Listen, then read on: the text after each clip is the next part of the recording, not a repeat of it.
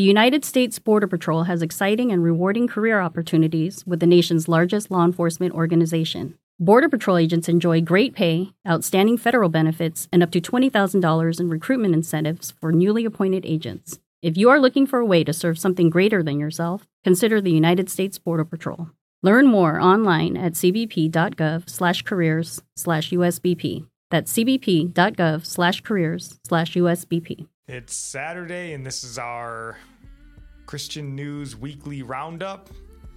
It was a rough week in the news, um, but Nikki's got a beautiful new haircut. so that's good news. And uh, yeah, let's get to it.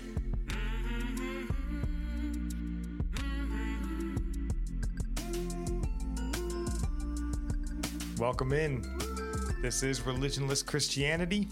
I'm your host, Spencer, and this is my lovely wife, Nikki. Hello. So, before we dive into this show today, honey, is there anything you would like to say?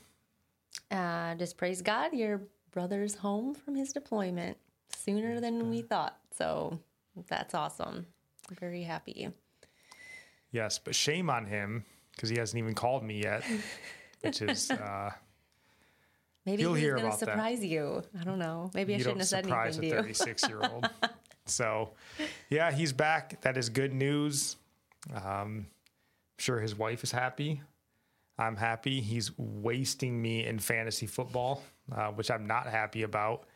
I'm terrible at fantasy football. Like every year, I just I could just light fifty dollars on fire, and it'd probably serve me as well as playing fantasy football. Which is weird because I know a lot about sports, and I just don't know a mm-hmm. lot about winning fantasy football games. And it's funny because I sit there and watch football with my son, and he's asking me about fantasy football. And I'm like trying to explain it to him. And in the back of my mind, I'm like, I'm awful at this. Like, why am I telling him anything other than I'm terrible? So yeah, pray for me because my fantasy football is terrible. I'd like, I'd at least like to win enough because if you win in our league the way it is, sorry, we're kind of getting on tangent now, but yeah, you are. in our league, if you finish, I think in the top three in the league, your dues are paid for the next season. And then if you finish in the top two or you finish number one, you get a pot. You know, if it's just 10 of us that play in it and stuff. But I would like to at least get my dues paid for for the next year. that would be a blessing. Um, but no. So there was still no uh, Mars Hill podcast this week. No. Maybe next week.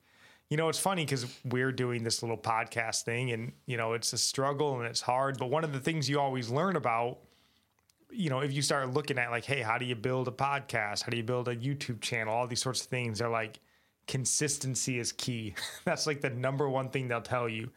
Be consistent. People have to know when they can find you and where they can find you. And that's something we've certainly tried to do. And like, I mean, I guess God bless Christianity today's platform because they don't. Did they have anything out? no, they had nothing out, and they don't Oh, care at all about consistency. Um, so maybe all of that is means nothing to anybody. Um, I don't know.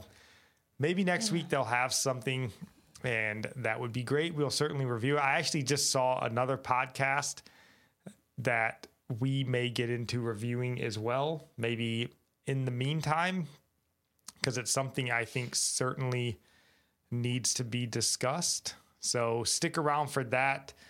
Uh, I may bring some of that up next week. We'll see next Saturday or something like that. Um, either way, unless something strange happens, Nikki might be rolling solo on the next show. So we'll see how that goes. Um, if it goes. pray for her because I do a lot of the technical work. Um, so if it stinks, I'm sorry, but that is how we do things. And I'm trying to figure out the best way to make it as easy as possible. I feel like I have an idea in my mind of how to make it easier. And then I went in the complete opposite direction. So we need a lot of prayer. But stick around. I'm sure Nikki's episode will probably be better than anything I can put up. But, um, or she may just review Mars Hill on her own. And then Maybe. you know, she'll trash Mark Driscoll right along with Mike Cosper and everybody at Christianity Today, and I'll have to come in and tell her it. where she's wrong. So, no, kind of looking at the news of the week, um, and just kind of a heads up on where things may be going because we were looking at a bunch of different news stories. And one that I was really interested in um, was kind of talking about Will Smith, but um, we may be trending away from worldly news. Um, Nikki, I mean, if you want to talk about this, you can. Felt a little more convicted um, than I did about you know touching on stories like that. But if you want to just share with them why we may be going away from that, Well, I just think if we're coming at it from an angle, um, if there's people who say they represent Christ, you know, there's celebrities and I don't know, any famous person, especially sports, you know, they have a, a name that they're a Christian, but we know they're not.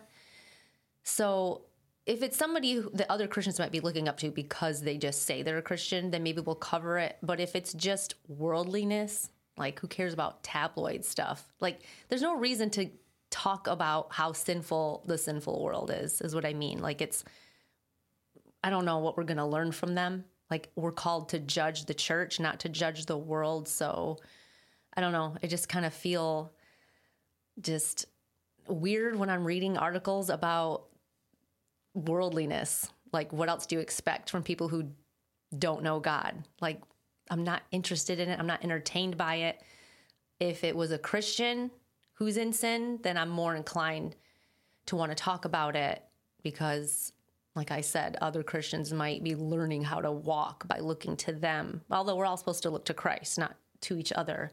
right? So if you guys understand, I guess that makes sense to you. I mean, you brought it up. Yeah, and we'd like to hear from you guys if you've watched us for a while or you listen to the podcast. I mean, we'd like to know if you, because my whole idea of touching on these stories, obviously, I don't care personally about Will Smith.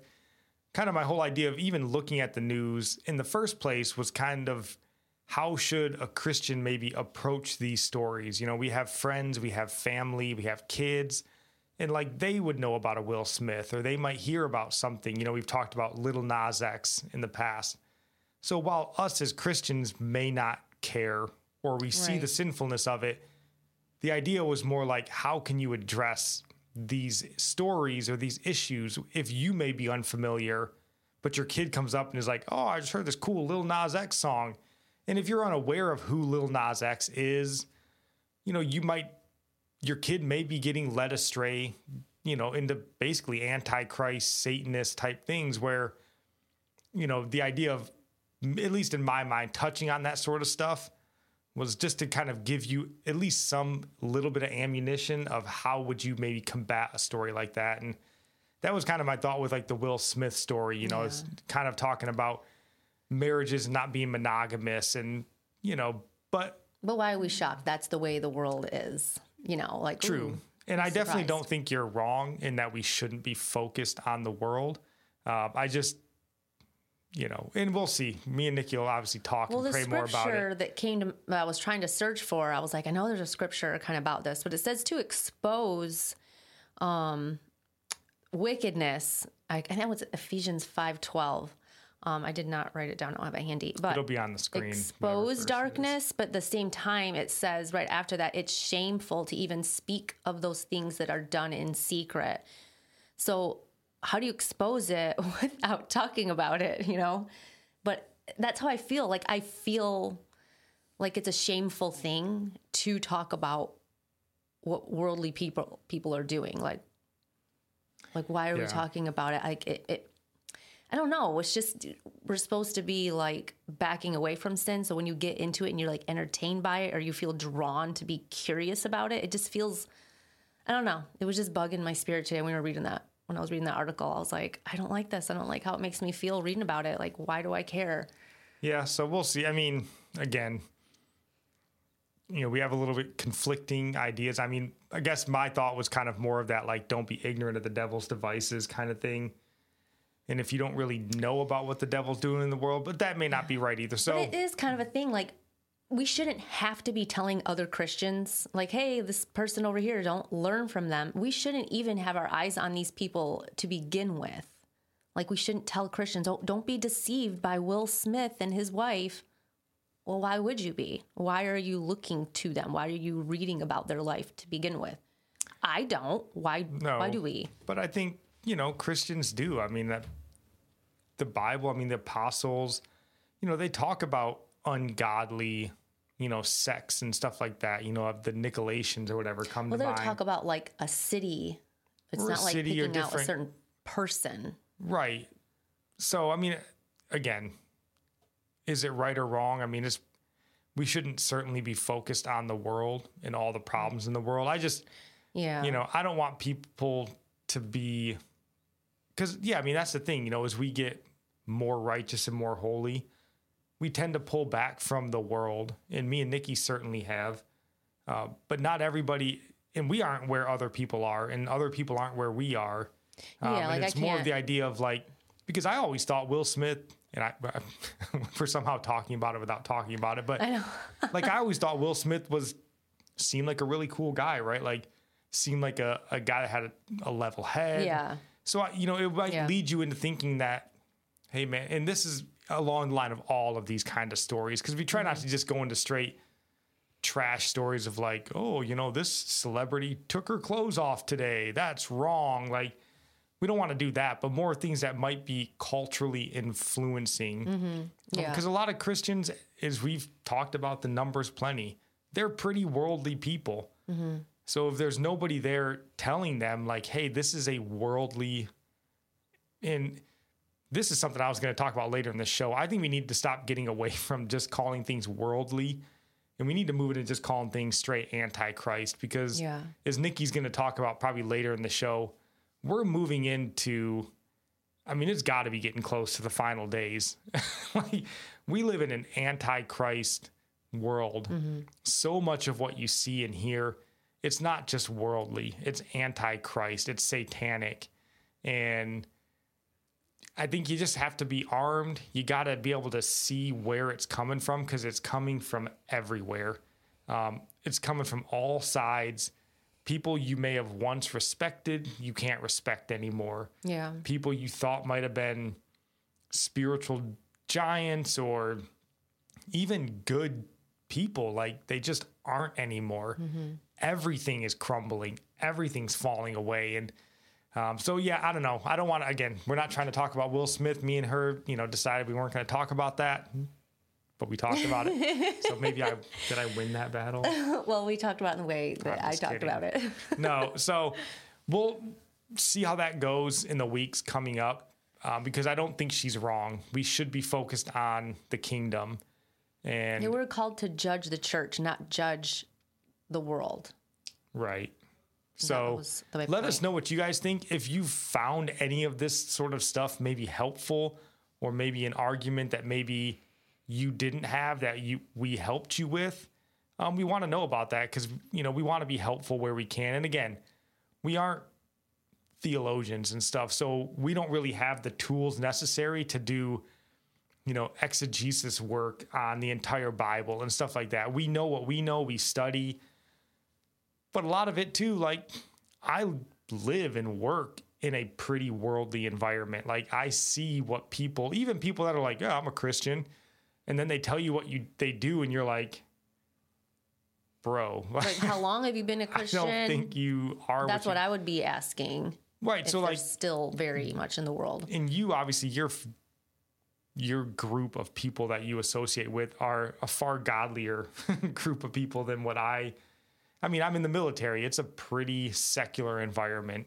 And so for me, I mean, I see a lot of this stuff and I'm like somebody should tell these people like so but we have differing different not different worldviews, but we see the world kind of in different sections. So maybe that's why I feel a little bit differently about it than maybe you do. Um, but we'll see. Anywho, moving on. There were bigger stories to talk about than even Will Smith. So, um, the big story of the week, I think, and probably sadly, is still the vaccine. I think I that's think still always going to be because that's going to get worse and worse. It's going to be more countries, more states. It's just going to be Yeah, I spreading. think it's the vaccine's always like if you went on a tier list, Mm-hmm. maybe not a tier list, but it's always like super bad. The only reason it doesn't take number one every week is because some things are just even worse, which We're is hard just to tired imagine. of talking about it. Actually, Like, what was our number one story of the week last week? Hmm, I don't remember. Who knows? Anyways, this number week, one anymore in my mind. Um, just to get off on the right foot for the vaccine, because we're not all doom and gloom here on religionless Christianity. Um, and if you're listening to us, because we did have someone reach out on YouTube, and we always get this. Oh, you know, I don't think religion means what you think it means, and you know they they don't know why we're called religionless Christianity. So if you're new to this show and you think maybe the same thing, um, we are very religious people. We love religion in a sense.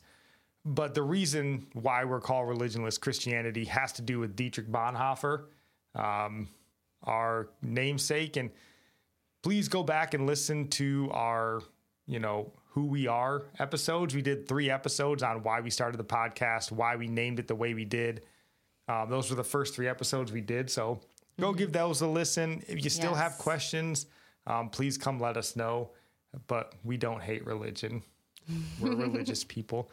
Um, but yeah, as far as good news on the vaccine, and I'll ask you, I guess, but do you know who Andrew Wiggins is? No, why are you always asking me? I love if asking I her know? about sports. Oh, is it a sports? Well, he's maybe my new favorite basketball player. Um, he's in the NBA, and there's kind of been a cool little um, little pushback here in the NBA. So I think the NBA they don't necessarily have vaccine mandates in the NBA yet, but they have a lot of COVID policies that people must adhere to. And Andrew Wiggins, uh, and we'll have all these stories as always linked in the show notes. But he plays for the Golden State Warriors, which are based out of San Francisco. And part of, I guess, the rules in California is you can't play. I don't know if it's like all professional sports or you just can't play certain sports if you're not vaccinated. So Andrew Wiggins, who's a pretty instrumental part of the Golden State Warriors, a former number one pick in the NBA, he can't play home games for the Golden State Warriors. Hmm. And because of that, there's a lot of pushback on him to get vaccinated because he's might be the only player on their team who isn't vaccinated. And there's a handful of people. Ky- Or Andrew Wiggins is big. Kyrie Irving, you probably never heard that name either. I've heard it. That's because he's a kook, or so they'll have you believe. He's a, I would say, free thinker. He's a flat earther. He's an anti-vaxxer. So it's kind of whenever Kyrie Irving says something, they're like, "Oh, crazy Kyrie Irving." But then Andrew Wiggins says, they're like, "Ooh, here's you know, we'll jump on you know Andrew Wiggins because they know Kyrie Irving doesn't care." So they're trying to pressure Andrew Wiggins in to getting the vaccine, and he's pushing back so far. And this article right here from Outkick says he vows to keep fighting for what he believes. And I think that is what we should hope everybody um, stands for doing what's right um, in their own life. And I'm reminded of the verse, I believe it's Romans, it'll be on the screen, 14 4 maybe. And it's where Paul, I think he tells them, and I'm roughly paraphrasing here, like, what um, nothing is unclean, like unless you think it unclean. Let me pull it up here. I can't. I'm gonna butcher it. But basically, the idea is that like if you think something is unclean or essentially goes, Like it against, your, conscience, Yeah. then it is unclean and it's a sin. yeah. And I think that's a big one in the relig- or the vaccine and the religious piece of the vaccine. Uh, let me see.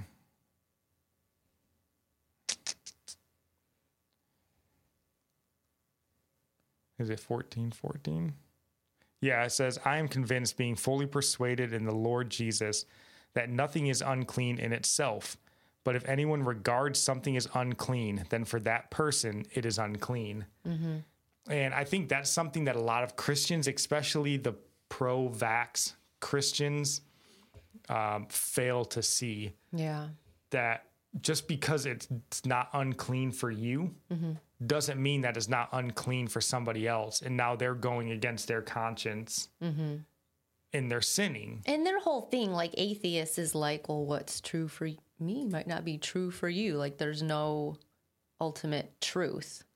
So it's just the whole morality changes and everything. The standards change between person to person. Like there's no truth. Right. And we know atheists have no leg to stand on in moral arguments and all that. So yeah, they need Um, to stick with that, be consistent in what they believe and let you There's nothing an atheist can be consistent in. Um, but yeah, so this is just a good story. Um, again, if you like sports like me and you want someone to root for, maybe go root for Andrew Wiggins. Um, I'm sure he Yeah. could use the support right now. But in an even bigger story, um, diving into the uh, negative COVID news here, we got this from the Christian Post. And if you want to read the headline, baby, the worst. uh, it's, yeah, it's pretty awful. So if you want to Uh. read that headline, Okay. Um, New York Governor Kathy I think it's Ho- Hochul. Hochul tells megachurch COVID vaccine is God's answer to prayers. No. Like whose you. prayers? Thank you, Kathy. um, do you just want to go through the first like two paragraphs? I think. I will try. Okay. New York State's freshly minted and first female governor, Kathy Hochul, praised the Lord and wielded her faith at the Brooklyn based Christian Cultural Center on Sunday, telling congregants that vaccines against COVID 19 are God's answer to our prayers and urged them to become her apostles by encouraging others to get their shots. Yeah. So Her apostles. you know what? Wow. Being an apostle of Christ is so antiquated and old. Did you listen to the Tucker Carlson at the end of it? I did not listen to Tucker. Oh, it was so good. We will have Tucker. we'll put him up on the Discord. If you want to come find that, it was pretty good. um, come jump on our Discord. We'd love to hear from you guys. We have like some show notes occasionally, and we'll put videos up on there because we don't want you to be on Facebook and Twitter because those are godless platforms run by godless people. I'm sure Discord, I don't know where their creators stand, but you can at least have just contact with us. That's why we have it. So, yeah. but yeah, oh man. she says that you can be her apostles and you know the idea the word apostle i think essentially means to send or one who is sent. Um, obviously it's typically associated with the 12 apostles. And they are sent by the lord to deliver his message. So in this instance i guess she is the lord and, her message is um, covid vaccines. Well, she must be the Antichrist standing in the temple of God. Oh no, no, no! Because I'm just kidding. I'm not really saying that. well, I'm joking. I mean, she says she's a believer, okay. Yeah. though they she does go on Well, to say that she's- Catholic. She's Catholic, but she's in the Christian church. A Christian church? I don't know. sure, we'll this call church. it that. Um, just since we're on the church, the church here is, like they said, the Christian Cultural Center in Brooklyn, and it's led by this fella named Reverend Bernard. Looks like he's BFFs with Oprah. Yeah, who seems to be a regular on CNN. You know that um, that playground of the most religious, most fond of Jesus and adhering to his values. Um, Yeah. so- Reverend Bernard here. So A.R. Bernard. It's a uh, he's a pastor of a mega church, forty thousand. And what's fascinating about Pastor Reverend Bernard is they tell you he is. Let's see where it says. Oh, yeah. Oh wait, I think it was. It was like everything that we feel like we've been talking about. Um, mm-hmm, Like that. Dr. Bernard's strong business background helped pave the way. Have we not been talking about the CEO pastor Right. and the rise of the seeker friendly church? God didn't help pave the way. It was So Yeah. there you go. Um, Dr. Bernard, the CEO apparently of Christian Cultural Center, yeah. and um, yeah. the church that allowed the governor of New York to come and He allowed it. I would be well, that's what yeah, was I'd be out of there. like what kind of pastor would allow first off, a politician. Um, second off, a politician who I'm certain supports gay marriage, Oh, yeah. transgendered lifestyles, abortion, to come to his church and call his congregations to be their apostles. Think how antichrist that is. You Yeah. go to a oh my goodness. supposed Christian church and you call their congregation to be your apostles. Uh, shouldn't they have a higher calling? But she goes on to say, if you want to read this next paragraph, hmm. She says, We are not we are not through this pandemic. I wish we were, but I prayed a lot to God during this time. And you know what? God did answer our prayers. He made the smartest men and women, the scientists, the doctors, the researchers. He made them come up with a vaccine. That is from God to us, and we must say, Thank you, God. Thank you. We must. We I like how she's that. like, I think she goes on to say in here that they're smarter. yeah, I was gonna say that. The the vaccinated are the smart ones. Yeah, she calls the vaccinated the smart So ones. she's dividing the church. She's up there knowing some are vaccinated, some aren't. And when you you're saying part of the congregation is stupid. basically and she's all i think it's fascinating that she you know this is just good sort of propaganda 101 like these are the smartest men and women that we have and you want to listen to smart people don't See, you they're dividing the doctors the and the scientists and then they conquer, divide and conquer the nation, divide and conquer in the church. i'd be curious to know if she thinks the doctors and the scientists that are opposed to covid Yeah, are some one? of She the smartest men and names. women in the country Yeah. um, i would assume she doesn't think that so um, yeah it says down here yeah she then praised the congregants attending the church in person for being the smart ones and getting vaccinated but added that there were those who aren't listening to god and what god wants and she needed their help to reach the vaccine hesitant So is she like prophetic and she heard from God that this is what God wants? Well, it's funny that in all of her prophetic um, utterances from God, he never told her that he wants babies in the womb to be born. That's why he created them. He never whispered to her that he created man in his image, male and female. He created them. He never whispered any of that to Kathy. He just said, get everybody vaccinated, have your own apostles. And what's funny is she says that she wears a vaccine necklace. Mm-hmm. Um, That So, sounds like a replacing mark the to me. I don't know. I'm just kidding. Yeah. But it just is odd. You just see that people have to have it's like their badge and they're proud of it and it's how they identify themselves. All this And I would say she says she's religious. Old uh, Reverend Bernard claims that she's very religious.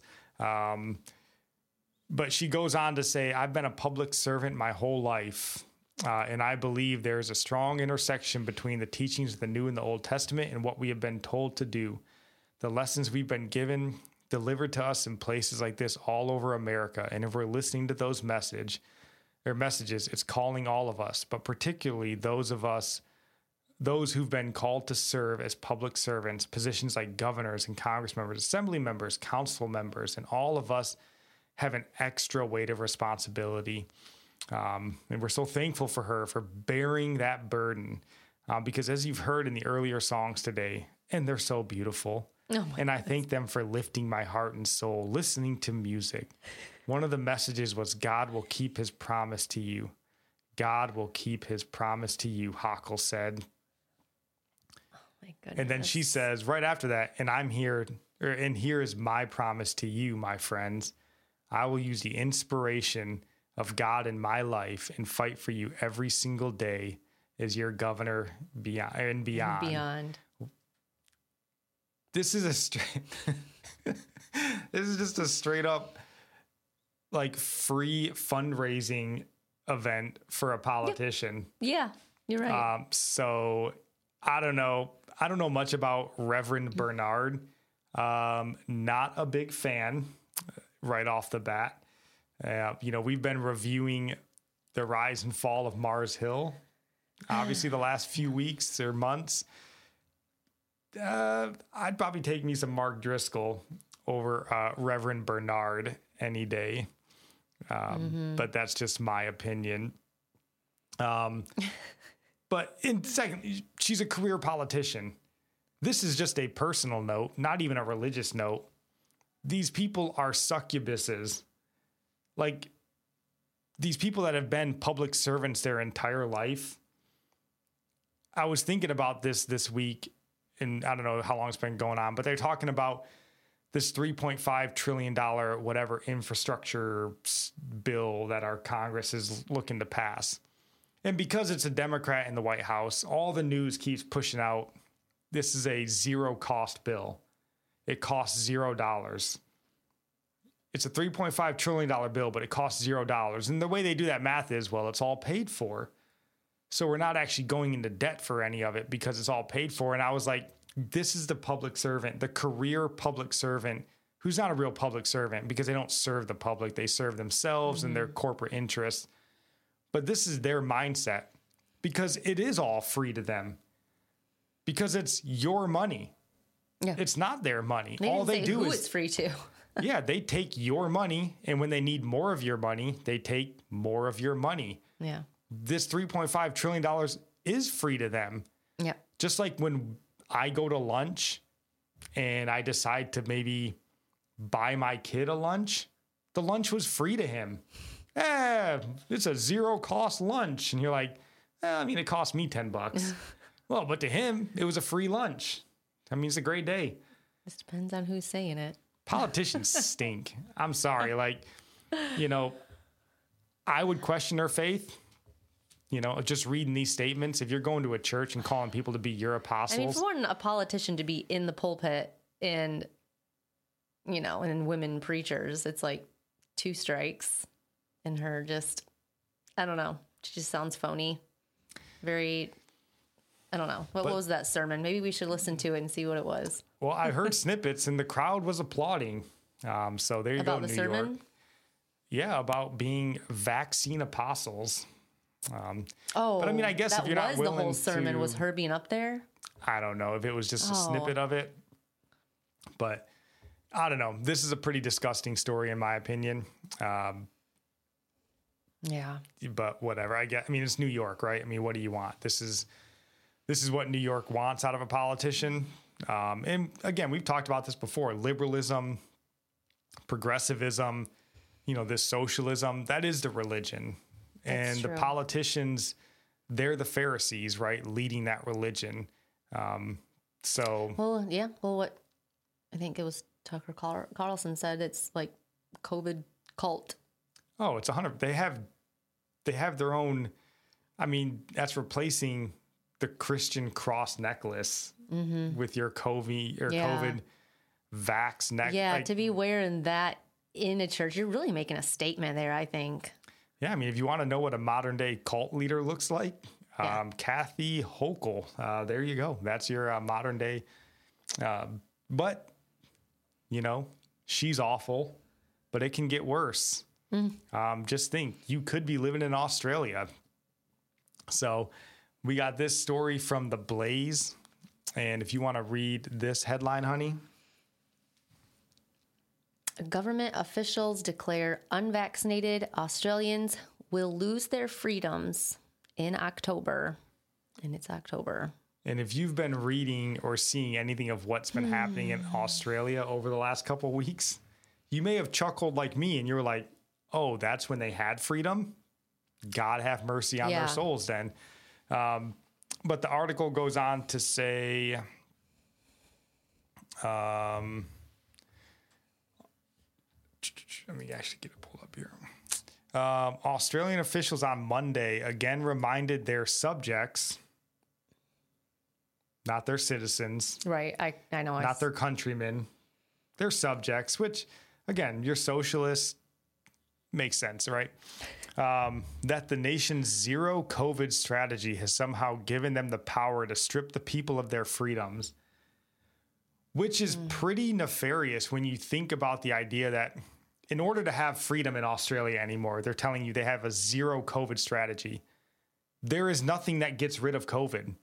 The vaccine does not prevent infection and it does not prevent transmission. Yeah. There literally is no path to freedom in Right. Australia. Yeah. Um, but you know, maybe Until there's zero cases, is that what that Yeah. zero COVID part means? When there's no more for a certain amount of time. you have the right in Australia to die. So if Um, one person has COVID, they're just gonna punish everybody.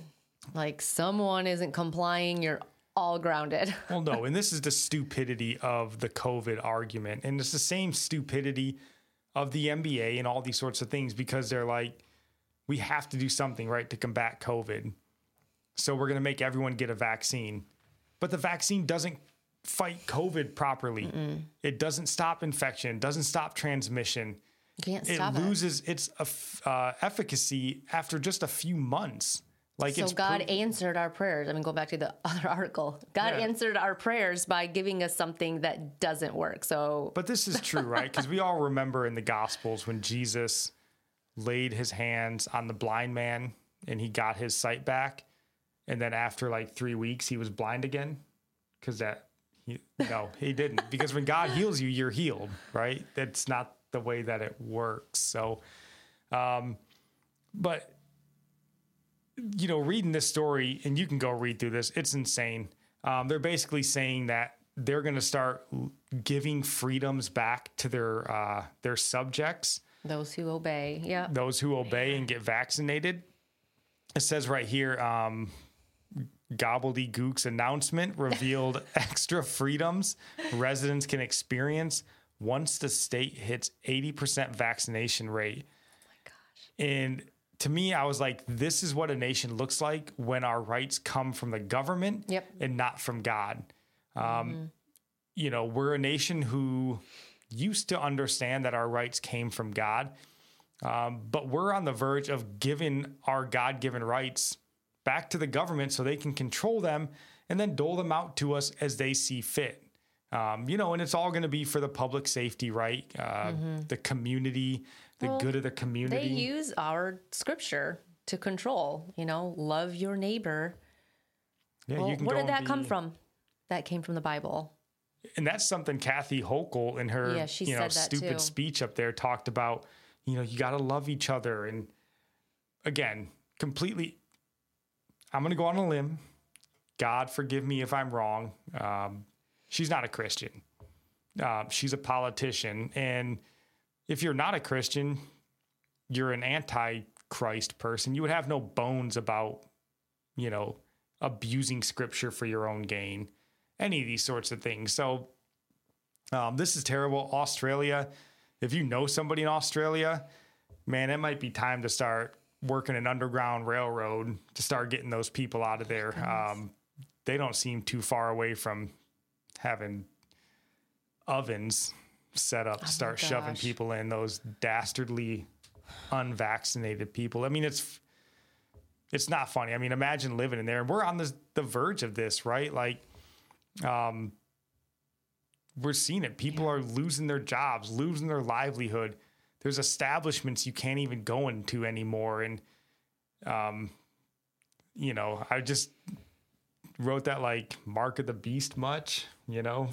I mean, you may be sitting in California like, ah, mark of the beast, you guys are stupid. Yeah, be in Australia.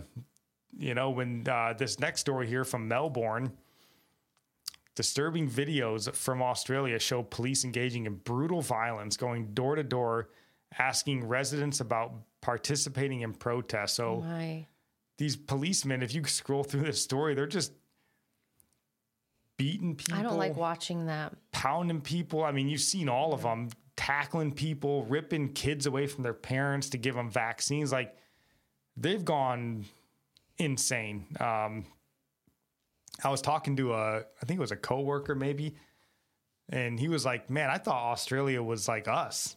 He was like, "I thought Australia was a free place." And like this was eye opening to him. Like, holy cow, that is not a country. Like, it's They not even a country we should be friendly with at this point. Yeah, but their police don't have. um They don't use guns, do they? I don't. Uh, I mean, they do. I mean, this is talking about them using. Or the people can't own guns or something. well, no, and this is one of the big things. And you want to talk about more subjects. political things. You know, the left in this country is trying so hard to get um, get us to lose our Second Amendment rights, which is our right to keep and bear arms. Well, they see Well- how easy it is in Australia. If Well, and it was easy because I think it was like 20 years ago now. I don't remember. But Australia had a like a gun buyback program. And essentially the citizens of Australia gave all their guns back to the government. And hmm. within a few decades you see this. They're completely defenseless now. And this is always the argument that the left makes, you know, with uh, us in this country having guns and stuff like that. You know, and I hate when even people that are gun, you know, advocates, Second Amendment advocates, they're like, oh, well, it's for hunting and sport. No, it's not. It's to stop a tyrannical government. just be honest, yeah. Don't be ashamed to say what it's for. Be like, you know why I have guns? Look at Australia. That's yeah. If you're gonna beat me, take my kids out, inject them with something I'm not okay with, like, you better be ready for a gunfight. Um, I mean, that's what our founding fathers would have done. And uh, we are not the same men and women we once were. That's for sure. Yeah. But yeah, pray for the people in Australia. They are in a desperate situation. And outside of God moving, I don't know what respite they have down there because that is not a free uh, society. It's a society where their rights come from the government. And the government can take them rights if they want to, and they Everything's want to. a bribe just to get people to do wicked things. Like again, the love of money is the root of all evil, really. All the It wickedness is. going on in the world, you can follow the money. Yeah, it's awful. It's terrible. Um, but um, vaccine was not the only um, only thing going on in the world. Um, if you move to well, yeah, we'll move into. Uh, there was a couple of stories kind of on the idea of schooling in this country that we thought were worth noting. And this one again comes from the Blaze. And if you want to read that headline, honey. Uh, former Virginia Governor Terry McAuliffe, McAuliffe. McAuliffe says parents shouldn't tell schools what to teach their children. Hmm, government school. And this is always nice. I mean, Right. I'm the kind of person, I'm not a big fan of like, you know, the private life always being exposed and, um, you know, people just telling you and showing you everything about themselves. But I like it in the sense of like this because I want to know who people are.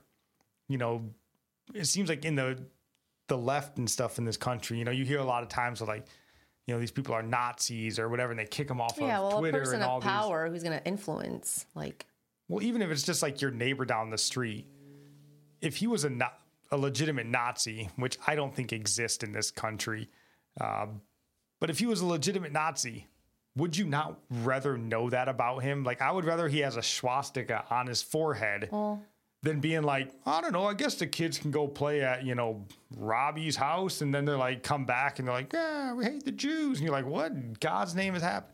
Oh, Robbie's a commie. Like, I would rather know that about you. And same here. It's good to know that Terry McAuliffe doesn't care what parents think their kids should learn because he knows what your kids should learn. Um, and he knows that because, like Kathy Hochul said, he's smarter than you. it's just very bold of him to say that. Like, that's just like what what parent is going to be like, yeah, he's right. Oh, Virginia's parents will, because he's not far behind in the polls, and he's a two-term, I believe, or he was a uh, one-term. So he's already been the governor of well, Virginia. yeah, we know there's parents who don't give a crap. New Yeah. York's parents would agree with him. California's parents would agree with him. Um, New Mexico's Hmm. parents would probably agree with him, uh, because I mean, you agree with him when you hear him say that, and then you keep sending your kid to school. That's you saying you agree. Yeah, and this is why I mean we don't have any of these stories pulled up, but you've been seeing them all over the place. They've been especially coming from Virginia. It's one of the I think that's where Loudoun County is, and that's where you see all those like Facebook and Twitter. You know, parents are screaming at the school board about you know porn in the schools and all these sorts of things, and the parents are freaking out, and the school board you know is pushing critical race theory or something stupid. But it, in my mind, it's all for show because you can go and scream and throw a fit.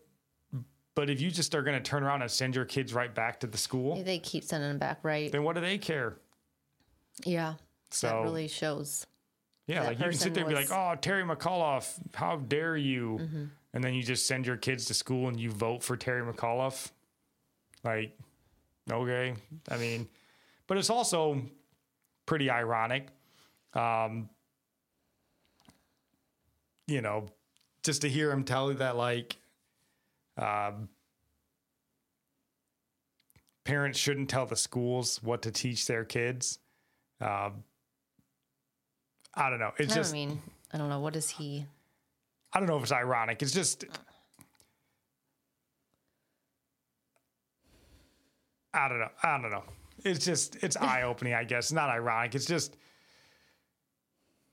it's sad, really. Um, so there you go. Um, keep sending your kids to school. Uh, wonder how they get indoctrinated. Um, and don't worry, there won't be any um, teachers left in those schools to tell your kids about, you know, standing up for their beliefs and not being vaccinated or anything like that, um, or Right. not preaching racism, because all those teachers have gotten fired. So, um, I don't know. It's just this next generation coming up. They're going to be all the ones who are staying in these schools. They're going to be brainwashed. They're they would be enemies with us, honestly. Yeah, and this is where I think it comes to you need to be in the world and not of the world. Like I and this is again where maybe Nikki was right going back to the whole idea of what we're talking about. I think as Christians we need to start pulling back much more from More. the world. Mm-hmm. Um, because the idea that you're going to go into an ungodly hellhole like these public schools are in places like Virginia and California, New York, and that you're going to somehow be the difference in there and you're not going to get compromised, I think mm-hmm. is Wisdom unwise. is better than knowledge.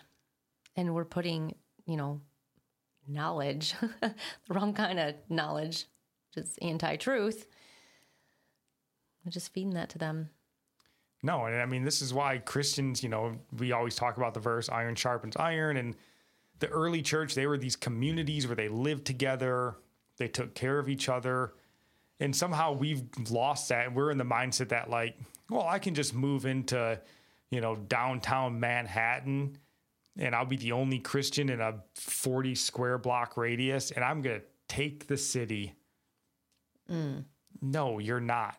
Um, I mean, you're going to be compromised and you're going to send your kids to these schools to be indoctrinated and brainwashed and you know you got to pull your you got to pull your kids out of school um, and I if that's not more if that's not enough evidence um, the next story here we have from yahoo um, if you want to read that headline honey Okay. California pushes first U.S. vaccine mandate for school children. god bless them It's always California leading. It's leading always way. California. And it says um, California will enact the nation's first coronavirus vaccine mandate for school children. Doesn't that just have a good ring to it? Governor Gavin Newsom said Friday, aiming to have all students in 7th through 12th grades vaccinated by next fall once the shots gain final federal approval for everyone 12 and over. This is what I'm thinking. Like, okay, by next fall, and if there's more people coming out with all these really bad side effects, wouldn't we know more by then and people will be more hesitant by next fall? Like, you're just thinking, how is it going to be possible for people to go ahead with it? They've already year. made the decision. It's going to go ahead Well, with it. people have a year to decide if they are going to keep their kids in school. I think you've already made that decision. Um, if you're, because there's already schools in California that are locally demanding or mandating vaccines. This is now just a statewide. Yeah. Um, he Well, goes on. be. He goes on this article and he says uh, the state will require students in kindergarten through sixth grade to get the vaccine once final federal approval comes for children 5 to 11. So you're literally going to go and get your kid an experimental vaccine at age 5 for a disease that has next to no chance to affect him. And it's all going to be so you can I don't know, go to work, earn that money. Um, I know everyone's situation is different, but to me, this seems um, entirely ungodly. And this is a story we were talking about. Uh, well, let me just finish reading this. He says, the governor seems to have been emboldened after easily defeating a recall effort last month, fueled by anger over his handling of the pandemic. He says he interpreted his landslide victory as an endorsement of his vaccine policies. Hmm. And then it does go on later in the article to note in Los Angeles County, the nation's uh, the nation's largest county with more than 10 million residents, just 1.7% of people tested for the virus have it. And daily infections are down by half in the last month when most kids went back to school. So 1.7% of Los Angeles County residents have tested positive for COVID. And in Gavin Newsom's mind, in the voters of California, that's enough to inject your five year old kid with the COVID vaccine. Insanity. Um, and this is where we were talking about the the story where, um, if, if you want to touch on the point that you had about um, the restrainer. Oh, yeah. Just um, just thinking about how it seems every every nation is um, in in one mindset, like in one accord, like it's the spirit of lawlessness with a plan, and it's like every nation, all the leaders of every nation are like they're just following, you know, like they have a commander in chief, and it's the spirit of lawlessness. And I had here, I don't know if it was in Second Thessalonians or, um, yeah, at the end of, oh, I guess it's chapter 24 in Matthew, um, just thinking about the time we're in and just just think about where we're at as I read this. And Jesus answered and said to them, Take heed that no one deceives you, for many will come in my name, saying, I am the Christ, and will deceive many. Well, kind of like that. Kathy Hochul. No, gosh, a type, yeah. Uh, you'll hear of wars and rumors of wars. See that you are not troubled, for all these things must come to pass, but the end is not yet. For nation will rise against nation, and kingdom against kingdom. And there will be famines, pestilences, and earthquakes in various places. All these are the beginning of sorrows. Then they will deliver you up to tribulation and kill you, and you will be hated by all nations for my name's sake. And I think this is where it's going, especially with the um, with the religious exemptions. They're finding out, well, especially she's going into the church. They're really targeting Christians because the people who aren't getting vaccinated are mostly Christians. I mean, I believe. I mean, because yeah. the religious exemptions are finding out, all right, all the religious people are the enemy. So that part right there, they you will be hated by all nations for my name's sake, and all nations are going to hate us. And then many will be offended, will betray one another, and will hate one another. Then many false prophets will rise up and deceive many. And because lawlessness will abound, the love of many will grow cold. He who endures to the end will be saved. And this gospel of the kingdom will be preached in all the world as a witness to all the nations, and then the end will come. And we know, I think the gospel is, has been preached everywhere. And that's another thing. Like with our technology, there isn't anybody who hasn't had a chance to hear, especially, you know, you can send the gospel to anybody just over yeah. a message. You know, you don't have to travel personally. So this is the time we are in.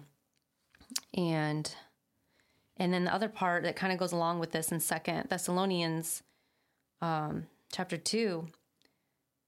Um, says, uh, and unless the falling away comes first and the man of sin is revealed, the son of perdition, who opposes and exalts himself above all that is called God or that is worshiped. So he sits as God, the temple of God, showing himself that he is God.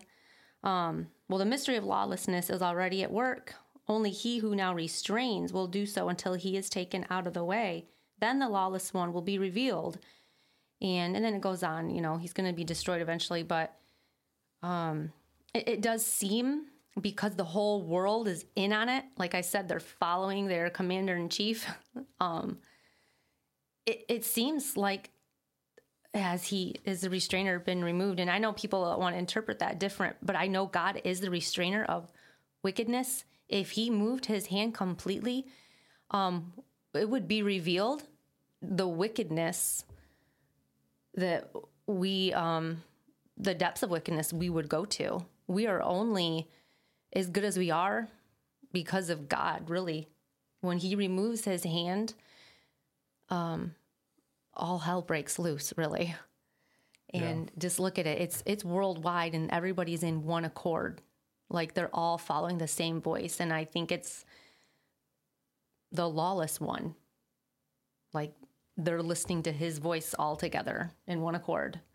Yeah. i don't know. I'm I mean, it definitely it doesn't seem entirely far fetched to think that we could be in a time now where maybe God's hand isn't fully removed, but He may be pulling it away Yeah. right now. Um, Yes. In the point where maybe we're getting into the place where it's going to be fully removed and that restrainer Yeah. is going to be gone. And everything's going to be revealed like the sons of disobedience are going to be revealed and the sons of god will be revealed like I if mean, just you're already last 20 years.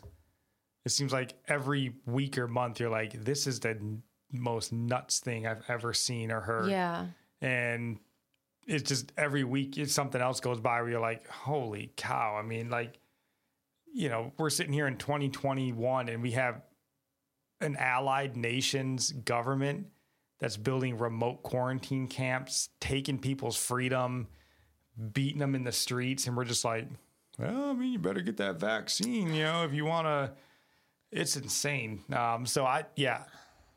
Is the Yeah. restrainer being pulled away? Um, could be. Pulls himself away. He lets everything be exposed for what it is. So it makes me like think like how much time to share the gospel. Is anybody still is anybody being saved anymore? Like you know what i mean if things are starting to just be revealed it's like well is that time of salvation over and it's just a time of revealing now like Yeah. i'm not saying nobody can be saved i'm not going to stop preaching the gospel No, but like the large, widespread revivals and stuff like that around the world. I mean, I know Africa is kind of having a sweep of Christianity, but yeah, it's it's definitely strange times, and it's definitely not a time. And again, this is why we talk about pull your kids out of school and start sort of. We need to start pulling ourselves back from the world and start congregating in like a Christian fellowship again, because Mm-hmm. We as the restrainer right in the gets removed, we need to have each other um, to stand with and you know s- strengthen ourselves with. So, um, do you have any final thoughts here before I dive into our good news story of the week? Because we want to end on some good news. oh go ahead All right, this isn't a new story, but it's one that I've been wanting to touch on for a little bit because I find it fascinating. Um, and this one comes from the Good News Network, which I've talked to you guys about before. And it says metabolism does not slow down in midlife as as is commonly believed, the study says. And then it goes on down here and it says the data suggests um, that our metabolism doesn't really start to decline again until after age 60. The slowdown is gradual, only 0.7% a year. Um, and then it kind of talks about as you get older again, it, you know, it does start to decline. But yeah, right here. Um, I just thought this is so good because, man, you hear this your entire life. Oh, once you get into your 30s, you know, you just start packing that weight on. You and then- blame it on your slow metabolism. I remember being at work and we had this uh, overweight uh, kid that I think he ultimately got removed from the military. Um, but he had failed PT tests and, you know, he was overweight. You can obviously tell it. And I remember having a talk with him. I was probably 34 at the time. And he was like, yeah, man, you know, like as soon as I turned 23, like my body, it just couldn't keep the weight off. I was like, 23? I was like, my God, man. And uh, I mean, normally you hear that like once you turn 40, you just fall off a cliff or something. He's like, I'm turned 23. and I thought, and maybe this isn't good news for everybody because now you have to look yourself in the mirror. and be like, okay, so I can't blame it on metabolism anymore. Uh, maybe it's that 12 pack of beer I drink every night, um, followed by I that Burger King for lunch. And, well, that's what the story, when you're older though, when you can't, it's just hard to. Yeah. the article talks about that, that, you know, it's not really your metabolism that slows down. It's your lifestyle that's really slows Yeah. down. We become a lot more lethargic as we get older. We have desk Definitely. jobs. Yes. Um, you know, you come home at night, you're just sitting on the couch, whatever and happens stress to be. too. Just stress alone can uh, cause can. you to hold on to weight. Yeah. But then it's also the way that we eat and stuff. Like you watch the way, a, you know, a young kid. We have young kids. You see the way an eight or nine year old live their life. It's like a twenty hours worth of exercise. Like Right. everything's a cartwheel into a, a roll, a twist. And you're like, That's Melanie. can we just not walk down the street? But you see a forty year old and. I mean, they can't even mow the lawn without sitting down to do it anymore. So, um, this may not be good news to you if you know you like to rest on that. Oh, it's my metabolism. As you're like, Yeah, but it gives you food. hope. Like, hey, all right, I think it'll help people um do something about it. yeah, get back good. into shape. All you have to do is basically, f- Just I act like an eight-year-old kid. Just have that energy yeah, all you have to do is change everything about your diet and lifestyle. Isn't everywhere you go. Cartwheel and skip and Yeah, twirl I around, that's see it. a 50 year old man cartwheeling down the street. Um, but so that's our good news story of the day. Your metabolism um, works better than you thought it did. So um, just quit knocking back the cheeseburgers and the beer. Maybe I don't know, get some celery and uh, this weird drink called water, and you might see them pounds start coming off your midsection. Who knows? And then maybe, you know, you'll look better. You'll have a better relationship with your wife. Your marriage is better. Um, you know, who knows? It might spill over into other areas of your life. okay. It's worth a try, I think. So, do you have anything else you want to say as we get ready to wrap this episode up? Yeah, I was just gonna go on. Um, and I don't remember which part of scripture was, and I lost my page. Um, the love of many will grow cold. Um, and I think I brought this up before. Uh, because lawlessness will abound, the love of many will grow cold. He who endures to the end will be saved. That you know how that enduring comes right after the part where he says the love of many will, will grow cold. We have got to guard our heart. It's not just about being right and even if you know, oh, biblical prophecy is unfolding, but all the while you're hating your brother or sister in Christ over um, political issues or even about the vaccine, you're in trouble if your love for the brethren grows cold. You are worse than the one who took the vaccine, honestly, because the issue of love is greater than whether or not you are scared of a vaccine or of COVID or whatever side of the fence you're on. I mean, right now, I mean, I'm not a person who says the vaccine is the mark of the beast. There's a lot of other things that need to go along with that. But I, I obviously, we've talked about it being a precursor to it. So guard your heart. That's number one. Don't let your love grow cold and and just think about being right. So yeah. That's all I was gonna say. No, definitely. I needed that too. I'm not just saying it for everybody else. It's definitely for me too, because I can get pretty upset talking about everything in the world and No, we've talked about that before. The sort of the closer our walk with God, or the closer we've gotten to what we feel like uh, with God in our walk, the more like judgmental It and harsh we've judgmental, become, and we have to catch ourselves to be like, you know, just because someone isn't where we think we are, like there's probably someone looking at us. But we can't like, be mad at them where I am." if we don't warn them because you save someone from hell. Like the scripture I know you've read before. Um, Of course, I. Well, yeah, I think you brought it up before. you kidding. you save them, and then you're not. You can't be pointing your finger at a brother for falling away when you aren't even going to them to warn them that they've fallen away. Yeah. You know what I mean? Like we have to be bold and not say, "Oh, you're being judgmental by pointing out their sin." Like, no, you're judging them because you're letting them go into hell without trying to help them. That's worse. Yeah, we are gatekeepers and guardians of this faith. Like you need to help people out and hold them, you know, to account for mm-hmm. this faith and help them yeah. along. And kind of in that vein, I was thinking about this with as we end here on uh, Kathy Hochul again. Um, you know that church that you're in, that's not just the pastor's church. Like he may be the pastor and started, but like if that's the church you attend, you're a member, that's your church. Um, and you have a voice and you should make it heard, you know, and if you have, I would say if you have any politician coming to your church to come and give any kind of speech, I would have a huge problem with that. And you, you should as well. And you should make that known. Especially if they're coming in and they're dividing your church like that. Right. And I was thinking about this because, you know, we go to a pretty, pretty small church and we have um, every Sunday they do, you know, communion, Lord's Supper, and you know we do the the wine and the cracker and stuff like that. And you know, we have the pastor and we have a couple elders. They're not necessarily elders, but they serve that role in the church. And I thought about this because we did the communion and we had visitors there, and the visitors had taken communion, um, and the elders weren't aware of you know who they were or whatever.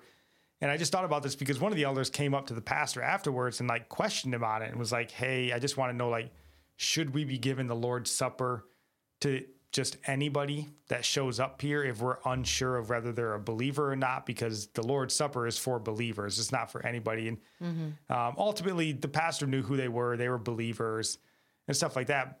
But I was like, thank God for that elder to have the courage to walk up and be like, I want to make sure this pastor is doing what he should be doing, holding him to account. And it doesn't necessarily just take an elder. Anybody in that church that's a member had the right to call that pastor, yeah. email the church and be like, hey, man, like, how dare you have someone come into our church and call us to be apostles to a vaccine cult? Right. Like, are you yeah. insane? I mean, that's your church. I mean, first off, find a new church for the love of God. But this is just goes for a myriad of issues. If something's going on that you know to be against scripture, yeah, or you suspect to be against scripture, you got to have the courage to stand up um, and speak out against it. And you know, you may find that you were just not given the full picture, like happened in our church, um, or you may be the only voice of you know sanity or righteousness in that building. Um, and like she said, you could be saving people and leading them from standing up and applauding a heretic, basically. Um, so just consider mm. that in your own environment, your own church. Um, sometimes you might be the only one standing between, you know, your church and heresy, basically. So um, that's all we got for you guys today. That's all. yeah. Sorry, we're all we're trying to make these episodes a little bit longer so we can expound on these things because we've gotten hemmed up before where people, you know, ask us things, and it's mostly because you know, when we were trying to have 20, 30 minute episodes, we couldn't really dive into things quite as deeply. So, yeah. um, you know, we still may not have said things to your liking, I guess, but that's where social media and the comment sections are. Uh, that's what they're there for. So please reach out to us and let us know. And we will try to uh, help you out and get to know you guys. Come jump on the Discord. We'd love to hear from you. We'd love to pray for you and praise God with you. But that is all we got for today please come back on Wednesday. Um, support Nikki as she, I'm sure, does a wonderful job. And then this show will be called Religionless Christianity with Nikki and Spencer instead of Spencer and Nikki when I get back. So, okay. all right. That's all we got for you guys. Love you. God bless.